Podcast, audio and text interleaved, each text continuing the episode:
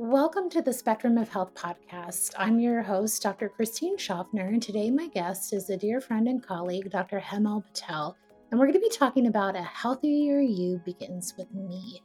Dr. Patel is a tenured professor and vice chair for research in the Department of Anesthesiology at the University of California, San Diego, and has a dual appointment as a VA research career scientist and a VA research pharmacologist at the VA San Diego healthcare system. He is also the chief scientific officer for Versea Discovery.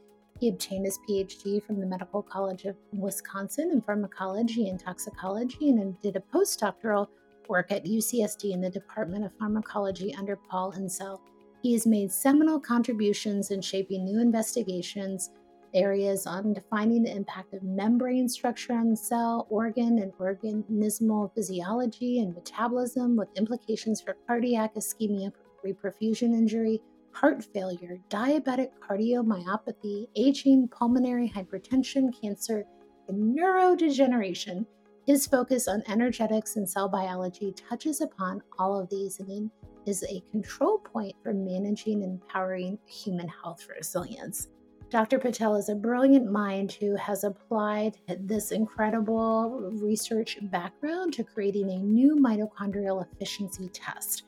We're going to be talking about what mitochondrial health is, also his new innovative test, going over my results, and coming up with solutions. So I really hope you enjoy this inspiring conversation as we build the future of medicine. Have a beautiful day. Welcome, everyone, to the Spectrum of Health podcast. I'm your host, Dr. Christine Schaffner, and I'm here today with a dear friend and colleague and inspiration, Dr. Hemal Patel. Welcome to the podcast. Hey, Christine, it's great to see you again. I know this is our second recording, and I brought you on when I was diving into the Dr. Joe Dispenza world, and it satisfied my mystical mind and my scientific mind with the research that you were doing with him and continue to evolve and do, which is a very exciting world. But we're going to have a different conversation today, all Yeah, about your, you know, wealth of knowledge and your research around mitochondria. So why don't we just, you know, many of my, uh, much of my audience knows you already, but let's dive yeah, in a little bit about how you got involved in researching mitochondrial disease and health. Sure. So, you know, I did my PhD back in from 90 1999 to 2002. I was in a lab that was looking at how the heart adapts from ischemic injury. So, when you're having a heart attack, what happens and how can you intervene to protect that heart from dysfunction and injury? Turns out that the heart is mostly a bag of mitochondria, right? When we think about white and brown adipose tissue, the reason why brown adipose tissue is brown is because it has a ton of mitochondria, which make it look brown. From Mhm. that perspective, the heart is essentially brown adipose tissue, right? It's it's packed with mitochondria. And so when that tissue gets injured or when you're creating this misbalance of, of uh, an ischemic region, right? You can't deliver oxygen nutrients to that space. And the first thing to go is this energy balance. And so the heart really competes throughout your entire lifetime to make energy and it consumes a ton of energy because it has to beat to get blood to the rest of the body. And so, in order to study this, I had to become an expert in mitochondrial biology. And so, I read lots of stuff about how mitochondria function, how they adapt to stress, and ways to intervene and do all sorts of things. When I started my postdoc at UCSD, having that background from my PhD at the Medical College of Wisconsin really helped launch ideas around the mitochondria I was in a new space where and a new time where people were just explosively looking at ways to measure mitochondrial function in very sophisticated kinds of ways. The old lab that we started, you know, we had these Clark type electrodes that measure um, oxygen at the thing and not very sensitive and wacky, where you get crazy results one day to the next. And then it gets fancier and fancier and fancier. Now you can do high throughput mitochondrial analysis at the level of the cell in real time. And Mm. so the the evolution of the ability to measure mitochondrial function has really advanced. Um, and this has sort of been my life for the, the last 10 15 years is really understanding how mitochondria function and then coming up with unique ways to measure them and collaborating with lots of groups to help them do the studies that they do. And at the peak, and right now, I think we're collaborating with almost 25, 30 groups all over the world to help them understand how mitochondria behave in their various systems. Mm. So Wow. lots of work around that. Yeah, no, and you know, with our, you know, perspective on life, you know, it's like you've been, you know, at the right time in the right place and you know, you're on the on this path, right? That's leading you to what we're really going to be talking about and and how I look at life, right? It's it's so fun to hear people's stories and how they're always guided, right? So many people in my world, so, you know, I've been practicing about 14 years and there's more and more of a conversation. And I think the story of COVID also really accelerated this around the mitochondria. And so Yeah. we know the mitochondria is an area of focus, especially in a chronic illness state. So you know, from that perspective, before we get into like the testing and solutions, like, you know, what have you learned about, you know, like what's going on when people get sick and what happens to their mitochondria um, when they're in a chronic illness? Obviously, there's different, you know, variations of this, but what's an underlying current? Yeah. Mitochondria are sort of this balance, right? They make energy and they signal. And so most people sort of look at it from this perspective. And so in lots of diseases, you see this demise of mitochondrial function over time. One of the things that we've been thinking about is every disease can be reduced to something, right? And so one of the things that people like to reduce disease to is this mismatch of energy generation and utilization. So neurodegeneration, cardiovascular diseases, issues with cancer, all of it is ultimately an energy problem. Mm, You're either making too much, too little, and it's that balance that drives that phenotype. The uniqueness of mitochondria is they're essentially in every cell of your body mm, other than your red blood cells. And so they really become this conduit to, to create this resiliency across organs and then organ systems, and then essentially the organism as a whole where mitochondria become really interesting and, and where we've seen a lot of interest in this space is longevity, right? mhm, Um, there's lots of evidence to suggest that as you get older and older and older, your mitochondria start to dysfunction. You don't have this ability to maintain this energy balance. And these may be the primary conduits for why people ultimately age. That they don't have that energy balance, that they're making more free radicals. Mitochondria are also this primary site where oxidant free radicals get made and create lots of damage to your cells in terms of lipid, DNA, proteins, and other things. And so they really become this gatekeeper of energy balance as well as cell death and survival. And so, and it's important in every disease process, right? mm, mm. Yeah, no, and I as you're talking, I'm also thinking about this thought that's probably a new thought. There are kind of two new thoughts out there in the chronic illness world. One is this idea of mitophagy. So we apply these principles of autophagy to the mitochondria and this idea of mitochondrial biogenesis. So um, cleaning up our mitochondria and making new mitochondria, especially if we have to. So I, I'm always a solution person. So I you know, if you have dysfunctional mitochondria, which we're going to talk about, even my dysfunctional mitochondria in this conversation, but maybe educate the audience on these two concepts um, and anything else that you feel relevant at this point, but like mitophagy Yep. and um, mitochondrial biogenesis, because those are terms that are getting thrown around, and my patients are really educated and they're probably curious about your Yeah. I mean, one of the interesting features of mitochondria is how you get them, right? They largely come from your mother. And so there's this maternal lineage that you can track through looking at mitochondrial mutations and those sorts of things. And the egg has is a bigger mass than a sperm, and so it's got most of the energetic kinds of things.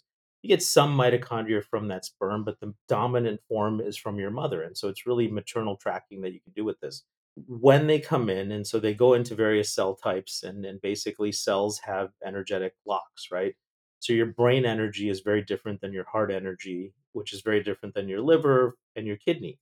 And a driver for all of this is the metabolism that's created in that particular organ. And the driver for all of that is the mitochondria that you contain and the, the resources and that things that are available. Um, so if you look at organ to organ sort of functionality, you can really look at an energetic signature and tells you how one organ behaves differently from another. One of the big problems that people have had with stem cell therapies and other things in terms of regeneration is they'll shove stem cells into the heart and they can't figure out why those cells don't live there, right? Mhm. And it's because the heart is a syncytium of multiple cells that are well connected to each other, and they have a really tight network that they form, similar to how your neuron is. Mm. And so if you introduce a stranger into a very tight system, that Mm. stranger is gonna be blocked and and sorta kept out of that realm, right? Mm. And so this is one of the things that we've really been thinking about. The energetic signature really matters.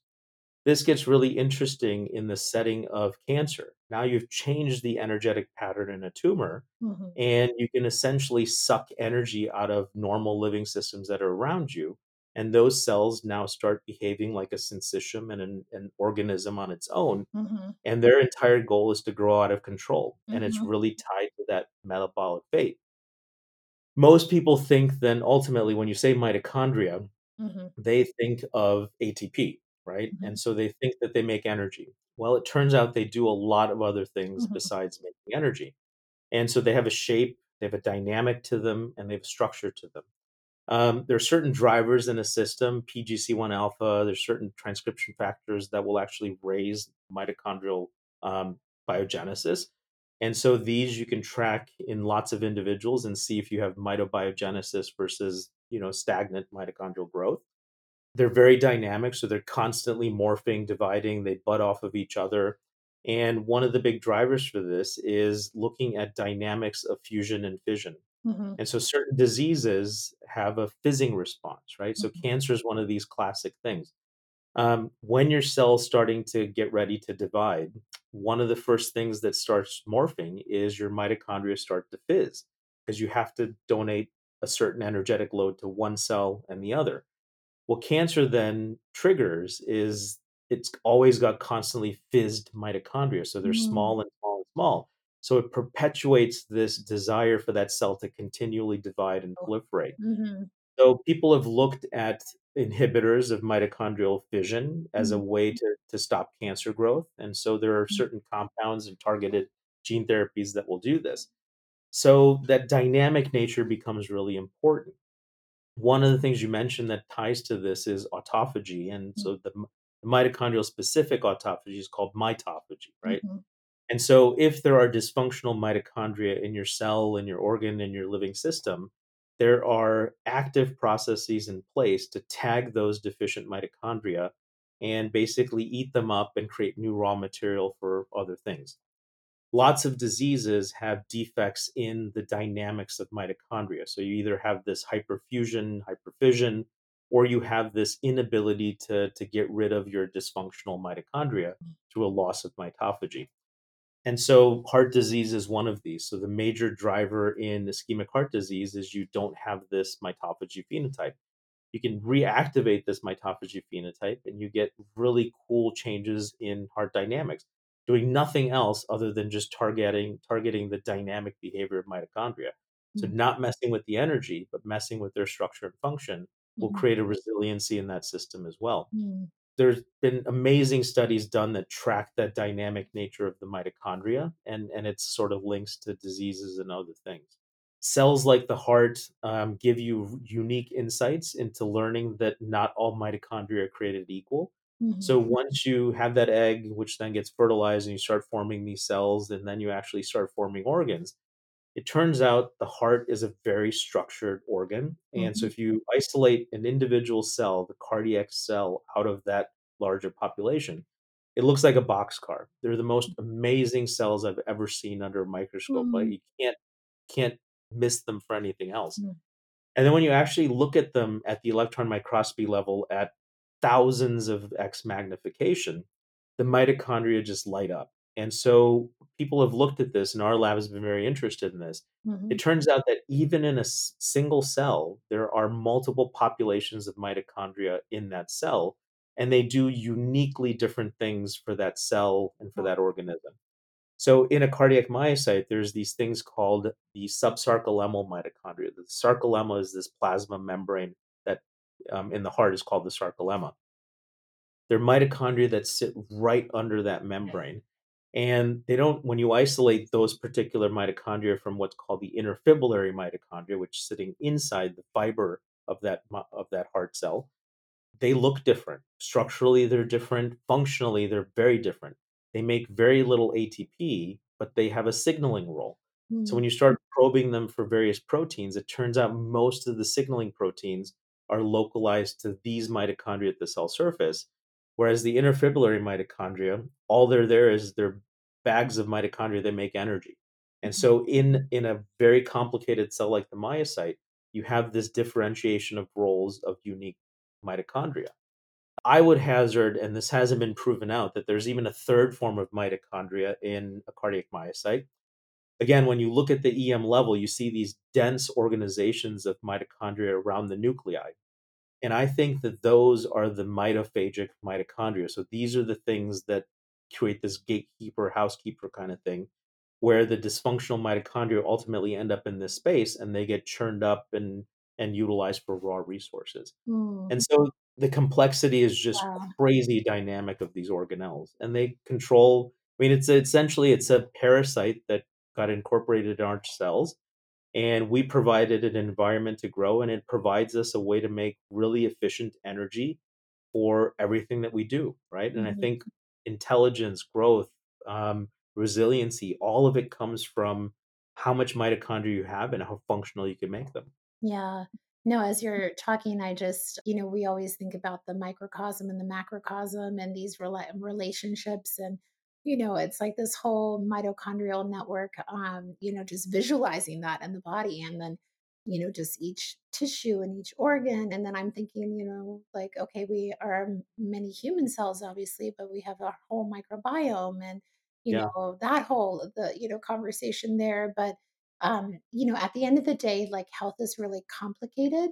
Um, as your, you know, studies have shown the layers of complexity, but the elegance, right? And it's all about how well can a system, you know, communicate, right? And how yeah, well can these networks be resilient in their communication? And um, that's what you know with restoring that it leads to health right when we right. when we get a disease there's so many fascinating things Hemal um, what about I mean, this is just purely my curiosity. Um, I love to study, like, the physics of our body, um, most specifically, like, light and sound and these, um, other communications beyond just, you know, biochemical, and there's a conversation around biophotonic communication body, and, you know, this is the work of, you know, many people, but, you know, Fritz Albert Popp, um, rather he did a lot of work, and then I've read papers about um, mitochondrial biophotonic energy, especially in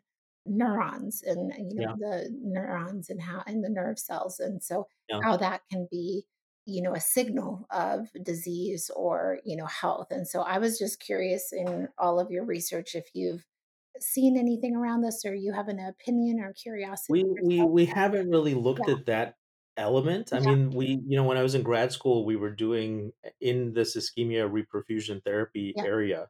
One of the one of the surgeons, a PhD in the surgery department, wanted us to do red and blue light therapy to the heart to see if you'd get resiliency against ischemic heart disease. yeah, And magically, when you shine this light on this heart and this infarct, less of that tissue dies. yeah, So I have to think that somehow you get activated by this. yeah, And again, this goes back to evolution. yeah. The counterpart to mitochondria in mammalian and sort of animal living world, in the plant world, you have chloroplasts, Mm, right? These are the mitochondrial equivalent in terms of the biochemistry of what the plant uses to, at the end of the day, use carbon dioxide to make energy. mhm. But the involvement of that needs photons, right? Right, You have to get light to activate that system Yeah, to do this biochemical reaction. And so it's just mitochondrial respiration on the flip end, right? yeah, In a chloroplast. So I have to imagine that there's some yeah, conservation of that biology. yeah. No, it's just, um, you know, curiosity for me as I'm, you know, continuing to evolve my models and frameworks of the human body. And, you know, I think it's a fascinating area for like, you know, strategizing solutions, you know, once we Yeah. get to understand what's going on beneath the hood. I guess, you know, anything you wanna say about other tissues? Like, I mean, I I know people think when they think of mitochondria, like every cell, but like the eyes or, you know, we mentioned already the brain. Any Yeah. anything that you've come across that you feel would be Yeah, I mean, our our research has really fixated on the heart Yeah, for many, many years. And then when I started at UCSD, we started a program where we were looking at the brain with yeah, with a colleague of mine. He is now you know, a, an internationally famous neuroscientist Yeah. that does amazing stuff Yeah. um, against ALS, Alzheimer's. Parkinson's. And he and I are on a couple patents together, and our patent for ALS was just picked up. And it's around this idea that you can alter membrane structures as a way to, to re engage the neuronal, neuronal degeneration that happens Mm, in these diseases. And everything comes back. And one of the, the sub conduits of this is that that membrane reorganization actually also impacts mitochondrial functionality Wow. all of the energy systems that are lost in that come back, and they're driven by this reorganization of lipids and other things that happen. Mm, wow. You know, ALS is like the hardest disease I feel like on the planet to treat. So thank you for Yeah, contributing your yeah, knowledge. we'll see where we go. we we Yeah, should be in, hopefully, human trials very soon, would be amazing. Yeah, no, that is so needed. So that's incredible.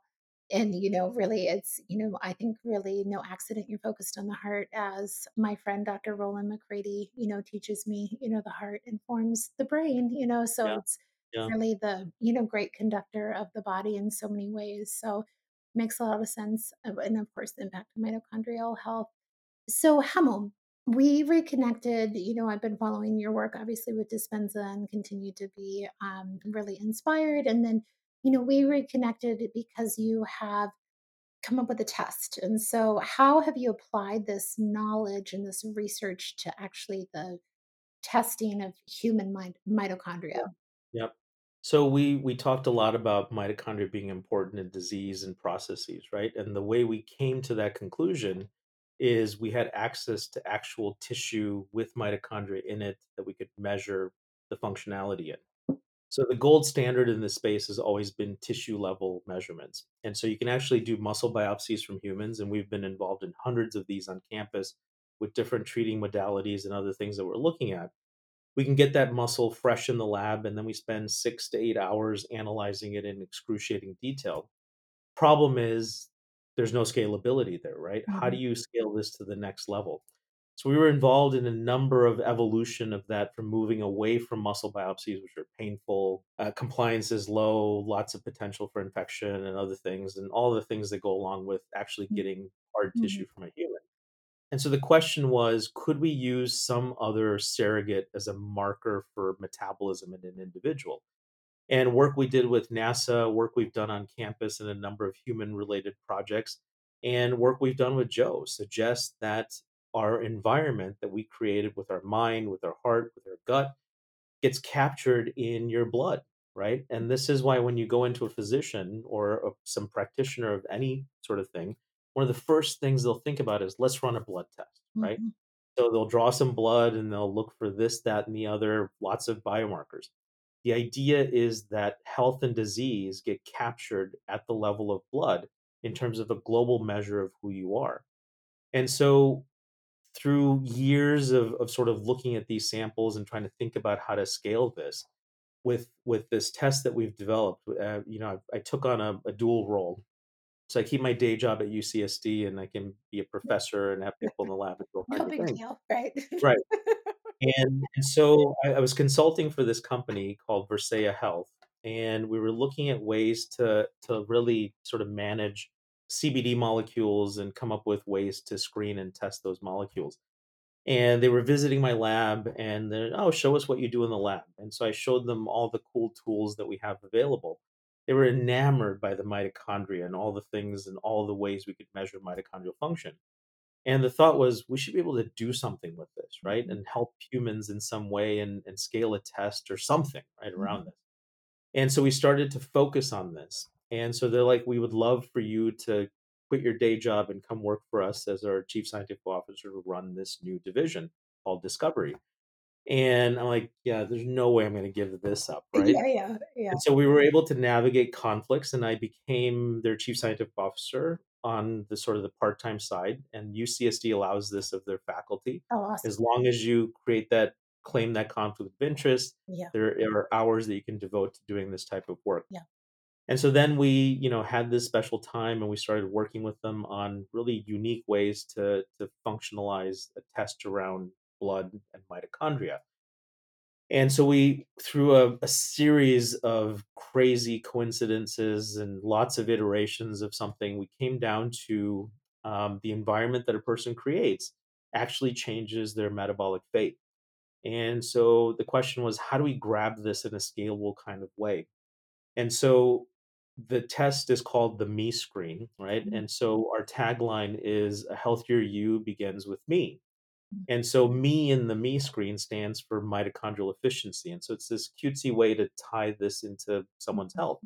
And I'm truly believe that I think it's a personalized approach to health. And this is one of the first tests out there on the market that gives you a way to look at your energetic status. Mm, Everyone talks about it in the right. clinical setting, right? They Mhm, want to measure mitochondria. mhm. And one of the big questions I ask is, well, you're talking about mitochondria. How do you measure it? And most of them say, well, we look at these organic acids, inorganic sort of biomarkers, and this, that, and the other. And that gets us a sense of how the mitochondria are behaving. But that's really not a driver, right? One, a couple ways to think about it is the DNA you have. People get very worried when they do these heredity tests and they look at these SNP Yeah, analyses, and there's a potential for something, but it's not realized because you don't know the epigenetics and other things that may that's my modify it, problem with those tests. right? Yeah. And so the biomarkers are the same thing. There's a potential for your mitochondria to do this, that, and the other, Mm, but we don't know because there is no no measurement of that, right?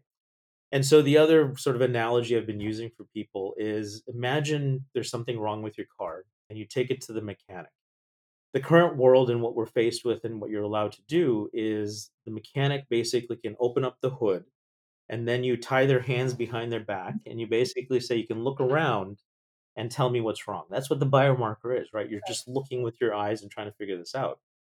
What Me Screen allows that mechanic to do is to untie their hands, get into the car, turn it on, and actually take it for a drive. Mm, I mm, think he the mechanic gonna be able to diagnose that car if he can actually take it for a drive. yeah. In a lot of sense, right?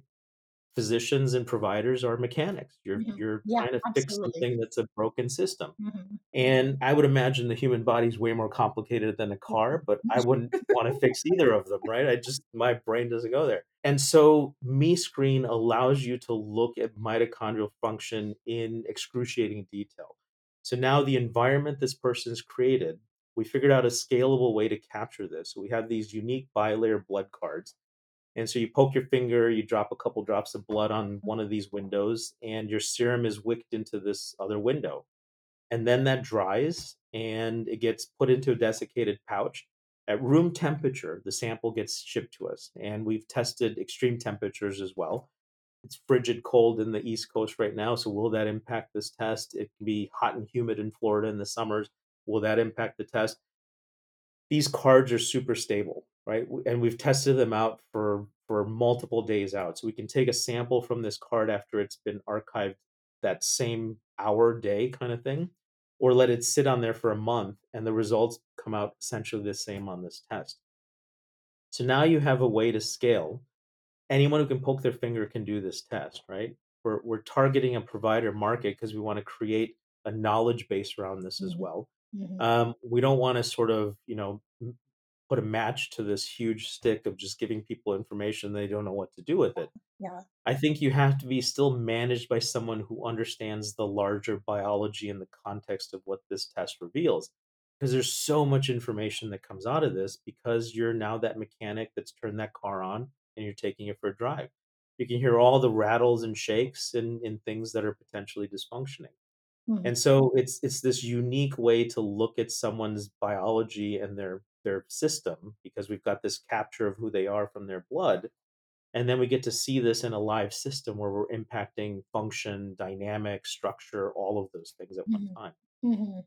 Yeah, no, it, it's fascinating. And that's been kind of my, you know, rub with some of these tests. You know, they're like amazing. They satisfy my brain in a lot of ways, especially the SNP, but Uh, especially in the early years when all of that came out. And then we tried to like tinker with just giving like somebody with COMT, magnesium and Yeah. B6. It was like, Yep. that, that didn't do it. You know what I mean? So functionality of what's happening is really, you know, critical for like clinical application. So, you know, you have a couple different panels. Do you want to just describe those and then we can dive into like, you know, what my test looks like? Yeah. No, so we we have 3 panels that we're offering, um, and they successfully build on each other. Mhm. The essential panel essentially is a stress test for your mitochondria, and so we can we can and maybe I'll go back and just explain how the test works, right? Yeah, yeah, So we're not looking at actual mitochondria from you. We're not looking at cells from you, which can be done, but again, has this higher bar of getting the sample processed in a unique kind of way, getting it to the lab in a reasonable amount of time, and then all the resources that have to go in to isolate this. So, what we're looking at is the environment that you're creating in your blood through all of the things that are happening to you, right? So, if you're happy, if you're sad, if your gut's in order, if it's out of order, all of those processes are releasing uh, metabolites through biochemical reactions, exosomes, proteins, antibodies that get captured in your blood Mm, we then take that environment that you've created, your blood environment in the serum, and we adopt that environment to a living cell that's sitting on our assay, right? And so mhm, we've optimized this for a muscle cell right now. mhm, Through a lot of tweaking, we've essentially done this in cells that represent other organs in your body. So eventually we will come out with a MeScreen neuro, a MeScreen heart, a MeScreen kidney, and, mhm, and then we're looking at disease processes as well. We'll have a MeScreen diabetes, a MeScreen cancer, right? We can do it's a very dynamic and unique system you can do this in. mhm, Then you take your blood environment and now you add it to this muscle cell that we've optimized, and we see how your environment changes the metabolic fate of that muscle cell. mhm. And we can look at it in a very, very unique and, and tight way. The By the system measures I Yeah. I don't mean to interrupt, by the way, but you don't know, but you are a bioregulatory medicine doctor, and you didn't even know it. Um, I don't know I know. if you've I studied Doctor Alfred Pischinger, who's passed, but he wrote the book about the extracellular matrix, and he has that famous yeah, quote that we all talk, "It's not the cell, strictly speaking, in isolation, it's the environment and the milieu that dictates health or disease." And so this is yeah, like thank you. Yeah. yeah. Well, I mean, that I'm glad I'm glad you put that in because a lot mm. of people have a tough time making this No, this is like the philosophy. this is how I get chronically ill people better, you know, because Yeah, I'm not you know, we trust that if we can get the lymphatics and the environment and the, you know, milieu in a better, yeah, you know, position that we know that the cell by default will shift and change, you know? So right. You're Yeah, just sharing like the how to and the actually what's happening, like right. we just were Yeah, kind of, you know, um, enthralled with that, you know, yeah, philosophy and, you know, it, right. it works. So but I just maybe for fun, you can read that. You you'd be a guy who could read that book. So just maybe I'll send it to you, you know? That'll be good. Yeah, it'd be interesting to read. Yep. Yeah, so then we basic as an easy sample we can capture from virtually anyone in the world, Mhm. right? As long as you're not afraid of that poke. Some people are, but Yeah, most people are not, right? It's yeah. a small couple drops of blood. fast. Yeah, yeah. So then we take that and put it on this cell, and the first panel, the essential panel, we subject those cells and their mitochondria to a stress protocol. And so now we see how your environment that's now adopted to that cell is either resilient or exaggerates that stress response. And it Mhm, gives you some really interesting insights into what's going on in your body in that environment that you've created. The next level test we call the plus. And so the plus gives you all of the essential components, but then adds on a physiological energetic map. And so we can tell whether you're using different processes to make energy. So the two big processes that our systems use are glycolysis, which is an inefficient way to make ATP, mhm, and mitochondrial respiration, which is a very efficient way to make ATP. mhm, The uniqueness in this is one is inefficient, but has less issues with resiliency and and other things that downstream that can create. With mitochondria, you're essentially playing with molecular fire, right? You've got oxygen in there. When you play with fire, you can get burned sometime, right? mhm, And so the potential in the mitochondria is if your systems that drive electrons and use oxygen in the system are not behaving right, you essentially make a, a molecular fire, which is free radicals. mhm, And these oxidant free radicals or reactive oxygen species can be negative, um, and create all kinds of injury and those sorts of things. So that plus panel really looks at how you're driving energy in your system and can you use both systems? Can you be aerobic? Can you be quiet and quiescent when you need to be? And it sort of looks at that balance. mhm, mhm, The complete panel includes the essential and the plus, but it adds on two unique elements we think are the next level of mhm. thinking around this, right? And we've already been talking about the negative effects of what happens when your mitochondria are inefficient or not functioning well is you make free radicals. Mhm. And so we have a test where we can look at the basal generation of reactive oxygen species in that system. And then we stress that system with your sample on it, and we see if your system creates resiliency from that increased Mhm. load, or if it then heightens that ROS generation Mhm. as well. Mhm. And then the final piece in the complete is goes back to this idea that we were talking about that mitochondria not only make energy, but they're involved in the signaling aspect. We talked a lot about the dynamic nature of how they shift and move and morph and do all these things. And so we created our stable cell lines. And so Mhm. the stability in this is that they're expressing a green reporter that lights up all of their mitochondria. And so now when we do a live capture, a video capture of what they're doing, we can see how all of these mitochondria are moving around and behaving. And so we add the serum and we can see how that initial load changes that dynamic, whether they slow down, whether they speed up, whether they start to fizz, whether they move apart from each other. And then again, we stress the system and we see if there is an ability to maintain that resiliency or whether it starts to fall apart even more. This Mm. is this network testing. Mm. And so it gives you a sense of are you able to resist stress by creating this resilient mitochondrial network? The more connected they are, they, they can absorb calcium loads and all kinds of other stressors in the system.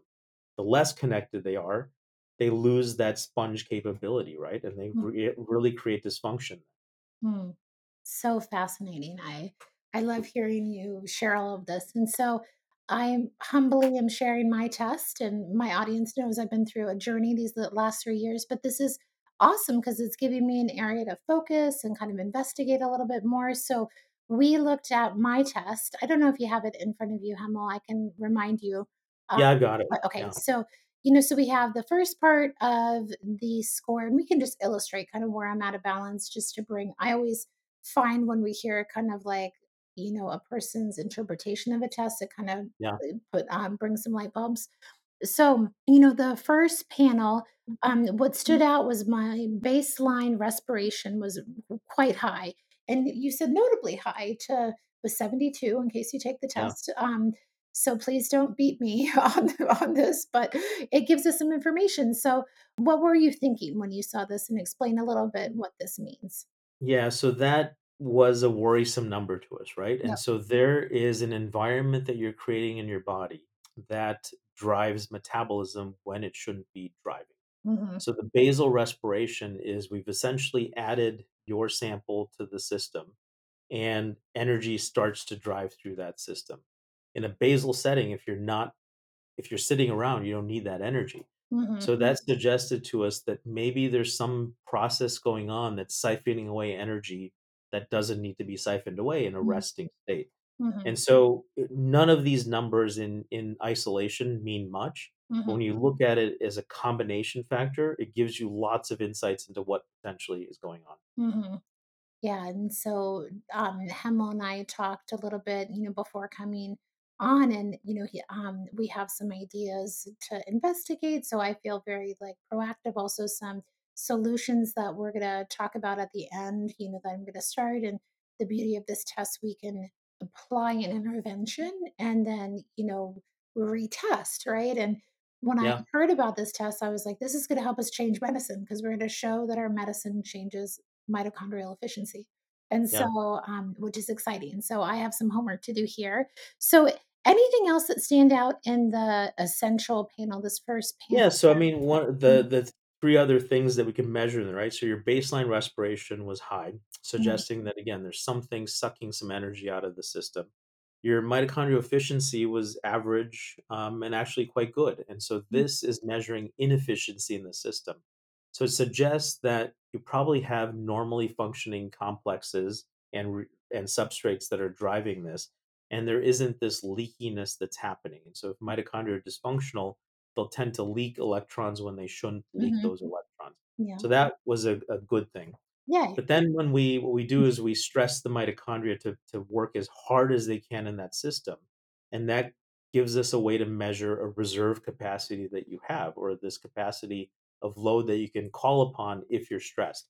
Mhm, And we were concerned that your mitochondrial potential was really low. And so this suggests that because you're siphoning all this energy off in the basal setting, there's not much of a reserve you have that when you are stressed, you can call upon that reserve to do what you need to do and and be resilient and responsive. Yeah, Um, and, you know, I, uh my patients know, like, I 14 years in practice, hardly miss a day, and in the last probably 2 years, I've taken a few more sick days, and I you know, I figure I'm getting every variant of COVID, you know, or, you know, because I'm always working with people, never stopped, um, but, you know, my my body will bounce back, but I've realized I have to actually stop, where before I never I could work through it and I didn't stop, you know, so yeah. I would reflect that that, you know, that makes sense. Yeah. Your overall mitochondrial index, which is a conglomerate of these 3, looked Mm, okay, but that really is driven by that high efficiency level that you have. But overall, that concern was that baseline respiration and that mitochondrial potential being low. mm, mm, They're on the polar opposites of each other. mm, Typically, you'd wanna see a lower baseline respiration and a higher mitochondrial potential, suggesting that you have that reserve that you can call upon when you're stressed, right? mhm, And so this would be a way to to think about, right? Are there instances where you feel like you want to just go, go, go, and you just can't because you have this this mhm, energy sort of mismatch? mm.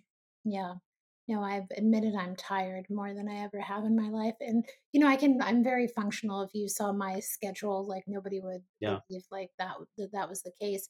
I also attest, you know, I I do practice a lot what I preach, you know, I wake up and meditate, I exercise, I do yoga, I try to yeah, eat healthy, so when you talk about, like, the efficiency score, like, if you know, if I didn't practice these things, you know, it would right, be interesting to, you know, yeah. maybe it Which which is a good segue to the Yeah. plus panel, right? Yeah, So when we run the plus, you look like a million bucks. I mean, Mhm. everything, and this is under a physiological setting, so not under a stress setting. You're able to make energy with glycolysis, you're able to make energy with mitochondria, you can be aerobic, quiescent when you need to be, and you fall straight dead in the middle of Mm, all of these things. So, mhm. I mean, that's one of the best sort of straight line scores we've seen in our normative group. Yeah. And so this is where this really balance of when a system is stressed versus Mhm. when it's just resting and relaxing, Yep. you get this different sort of uh, dynamic sort of shift. Mm, And so then to get a sense of what all this means, right? We have one test that gives you sort of this really concerning mhm, response. And other tests are like, wow, this is great. mhm, So what potentially is going on? And this is where that last panel, the complete really comes in. mhm, And so when we looked at your ROS, under resting basal conditions, you had an average reactive mhm, oxygen species scores, nothing to to write home about kind of thing. mhm, But then when we stressed that system, your mhm. ROS score went higher than I think you went number 1. It was higher than anyone we've seen. Your I'm ROS stressed goes out, yeah. The roof. Yeah. So your stress ROS goes through the roof, and when we look at the dynamics of your network, the same thing happens. In a basal resting setting, when we show in the plus that everything is in line, it looks average and just perfect. As soon as you stress that system, your Mhm. network starts to disintegrate and fall apart. Yeah.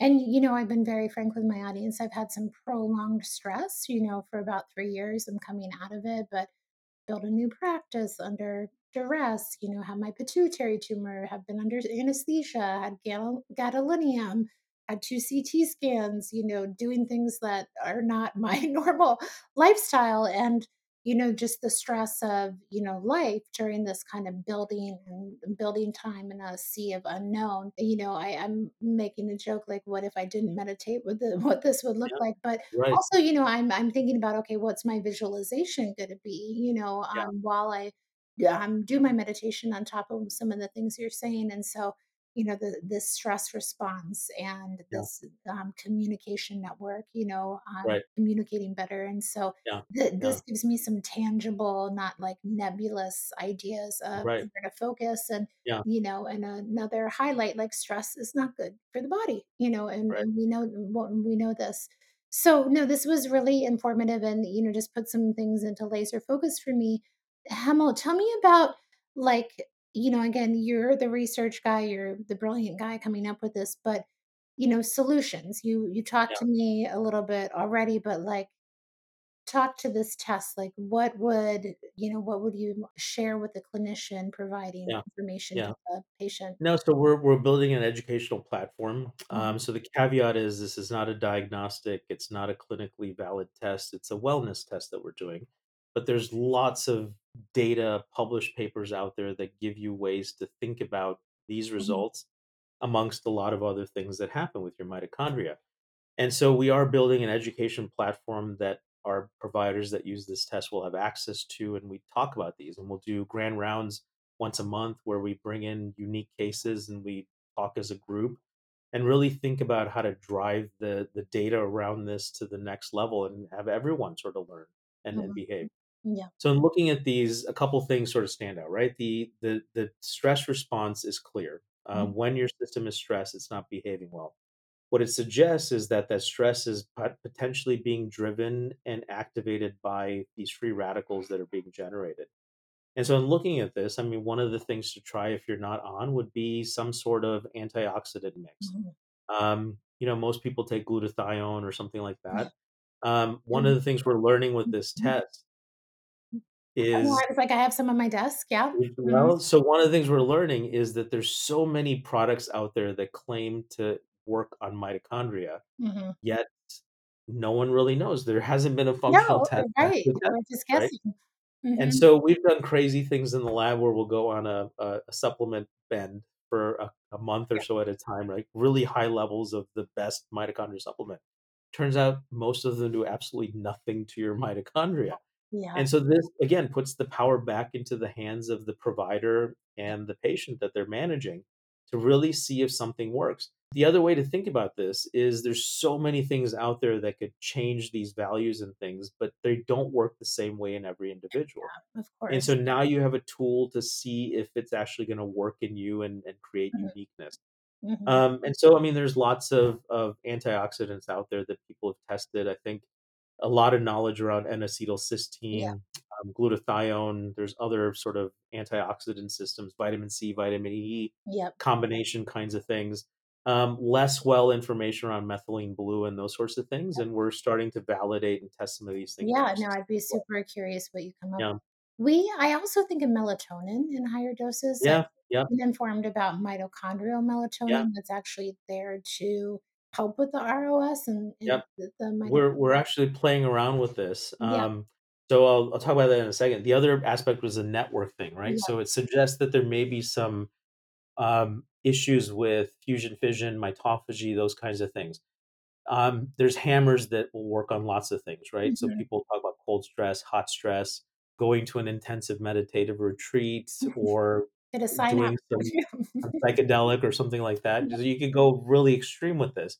But there are other physical ways to do this. Um, so one of the things that I studied in my PhD that created the most amazing resiliency against an ischemic event, right? This Mhm, is a, a process, disease process that targets your mitochondria and your energy systems. It was discovered in the mid 80s that, and they were actually trying to create more injury in a system. So what they did is they created small bouts of ischemia reperfusion.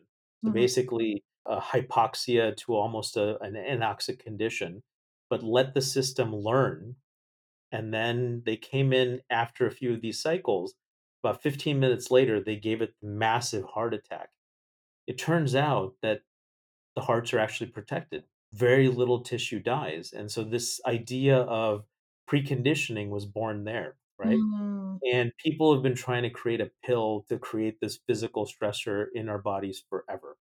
Turns out this phenomena happens in every organ. So if you give small stressors to a system, it knows how to adapt to a larger stressor that happens at a later time. mm, And my PhD thesis was to look at the window of this. And so we were actually looking at the long term effect of this protection. mm, And so when you get this small ischemic event, you actually are protected for almost 48 hours because you have this complete gene therapy and other things.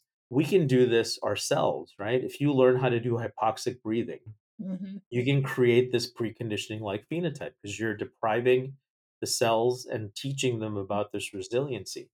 There's lots of evidence out there to suggest that hypoxic events like preconditioning and other things in organs will jumpstart the dynamic process in mitochondria. So the mitophagy goes through the roof Mhm. and the fusion fission dynamic comes into balance with that, right? Mhm. So that would be something to potentially try that has very little harm at the end of the day, you know? I see those blood flow restricted weight kind of bearing, you know, things that everybody Yeah. is doing. There have been clinical studies done around this, and Yeah, they're sort of mixed results. yeah. Um, in patients, there was a study done where they would make the arm of these patients ischemic, and then they would look at, um, you know, resolution from cardiac disease or surgeries and things like that. And the kids that got these tourniquets and individuals that got their tourniquets had an amazing resiliency because that hypoxia released a bunch of factors again, right? Back into your blood Mhm, and this is this concept of remote preconditioning that if you mhm, make a peripheral organ ischemic, it starts to change your blood environment and releases factors mhm, that then have this global effect on changing the mitochondrial energetic balance. mhm. Wow. So there's a lot of literature Mhm, around this. So this would be something I would with that network dynamic thing to potentially think about and try. mm. Yeah, no, absolutely. Yeah. And And so then back to your idea of the melatonin, right? So we've actually started playing around with this Oh, idea Mhm, is let's say we we've created you in a dish, right? Because mhm, we've got your blood and we've created that environment. We have that biology of mitochondria. mhm. The question that's come up is can you spike in compounds you know should fix that biology? And Yeah. now with your environment, can we actually see a shift in that Mhm. mitochondria? So rather than you having to try 10, 15, 20,000 Yep, compounds, yep. they could literally be tested in a personalized way on our assay. Mm, And this is sort of the next level offering that we're trying to scale and think about mm, is we can give you a dynamic aspect of out of these 15, 20 things, you may want to start with these 2 or three first yeah, And we think melatonin is going to be one of these major molecules that yeah. does this. It's getting the dose right that's going to be critical. You know, in my kind of experience, you know, again, there's a definitely a higher need for melatonin. We live in a very melatonin deficient time, I believe, in Yeah, modern life. There's a lot of things up against our mitochondrial machinery. And so yeah, um, I've seen, you know, people actually do well on, you know, not just like 20, but we'll compound um, even creams that are like 150, 200. There's um, suppositories that are 50, 200, 400. And I was very nervous when we started doing this. I was like, "Oh my god, people are gonna get serotonin yeah, syndrome, what's gonna happen?" yeah. But they did remarkably very well. Oh, And so we have this idea too, like, um, you know, in the brain, it can assist the lymphatic system in yeah, detoxification of the brain. So when we're trying to get the things out of the brain that could be creating neurodegeneration, it assists. And so that's kind of what got us, you know, down that road. But um, this makes yeah, no, the dosing It'd be I interesting to do a MeScreen on those patients and see yeah, what their before and after changes are, you know? Yeah, and I I'm really curious what the dose is that you're gonna come with with because I bet Yeah, it's higher than you think it's gonna be. yeah, possibly, yeah. Yeah, yeah, Um, and that's one of the other things we're very interested in is engaging with people that are curious and wanna do studies, right? Clinical studies around using their protocol and using our test as a way to to figure things out. Yeah. No, I mean, there's like endless, unlimited possibilities with this, but it's very much, I think, a very elegant solution, you know, if to distill down complexity um, in, you know, this ever emerging world of chronic illness. So I'm I'm really excited. And I think this is where, you know, the alternative and the chronic illness specialists, the naturopaths, the bioregulatory doctors, they they shine because they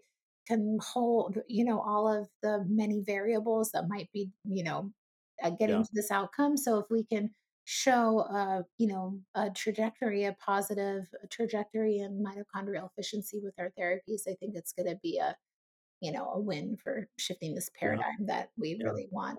Yeah. No, so I, I'm so, you know, grateful that you kept on, you know, going, um, letting this unfold in your life and obviously your research. And it's just, again, it's going to be fun. Like we should do a podcast every year and just see where you've gotten because it's just yeah, going to yeah. be, you No, know, gonna the be sky, the sky's the limit. crazy amazing as our Yeah. system learns and we get more and more Yeah. samples, it's That's gonna the other get better and better, you Yeah. know? Yeah.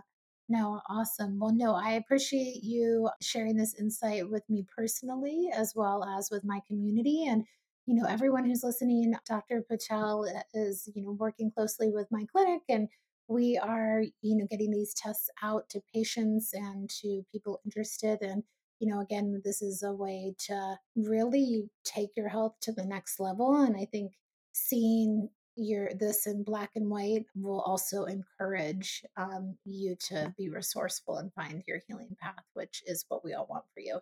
So it's gonna be fun to see this test shift and change in the positive direction as people feel better and get better. Yeah. Dr. Patel, anything else that you want to leave the audience with? This was incredible as always. Yeah, no, I mean, I think that that tagline that we have, "A healthier you," really begins with me, and it's Mm, understanding your energetic state, which is mhm, what MeScreen allows you to do. I think is mm. gonna revolutionize how you behave and do and think, right? Everyone's interested in a number, Yep. and this is actually an important number. Yeah. Yeah. And this test is actually, you know, there's many tests out there. Like I'm trying to like get through, distill information like very quickly in a test. And I'm like, where's the signal that I'm looking for? And this is just like very clear. It's not pages and pages of, you know, data. So thank you. Yeah, Thank you for yeah. doing that. Well, No, it was great, um, being here. Yeah, well, thank you for being here. And again, is there anywhere uh, you know people can connect with you or you know with Versea? If you want to give those links out, we'll just have those as Yeah, well. so, um, mescreen.com, so it's very Yeah. easy, and then we have a portal for patients that are interested as well as providers, and you Mhm, can log in your information and send it to us, and mhm. then I think I sent you the link for our marketing team as Yeah, well, and so you can definitely reach out to them and they'll get you interested. Typically, what we do is we have a session with me to get you sort of the biology of what we're doing and how we're doing it, and then we have a, a lab information management system that we've created so we give people a, a tour guide of how to get into that and then they're off to the races and we just try to get more and more tests out there so we get more and more data Hmm, hmm. Well, thank you for what you do and thank you for being here. And have a beautiful day, everyone. Thank you. Bye. Thank you all for listening to the Spectrum of Health podcast. I'm your host, Dr. Christine Schaffner, and I hope you enjoyed my conversation today with Dr. Hemal Patel. Check out all the information in the show notes, and if you'd like to get your own MeScreen, we can do that for you at Immanence Health. Contact us, and you can find us on the website in the show notes. I hope this inspired you to take your health to the next level and that you are empowered beyond your limits and what is possible. I hope you have a beautiful day. And thank you so much for being part of my podcast community. Thank you.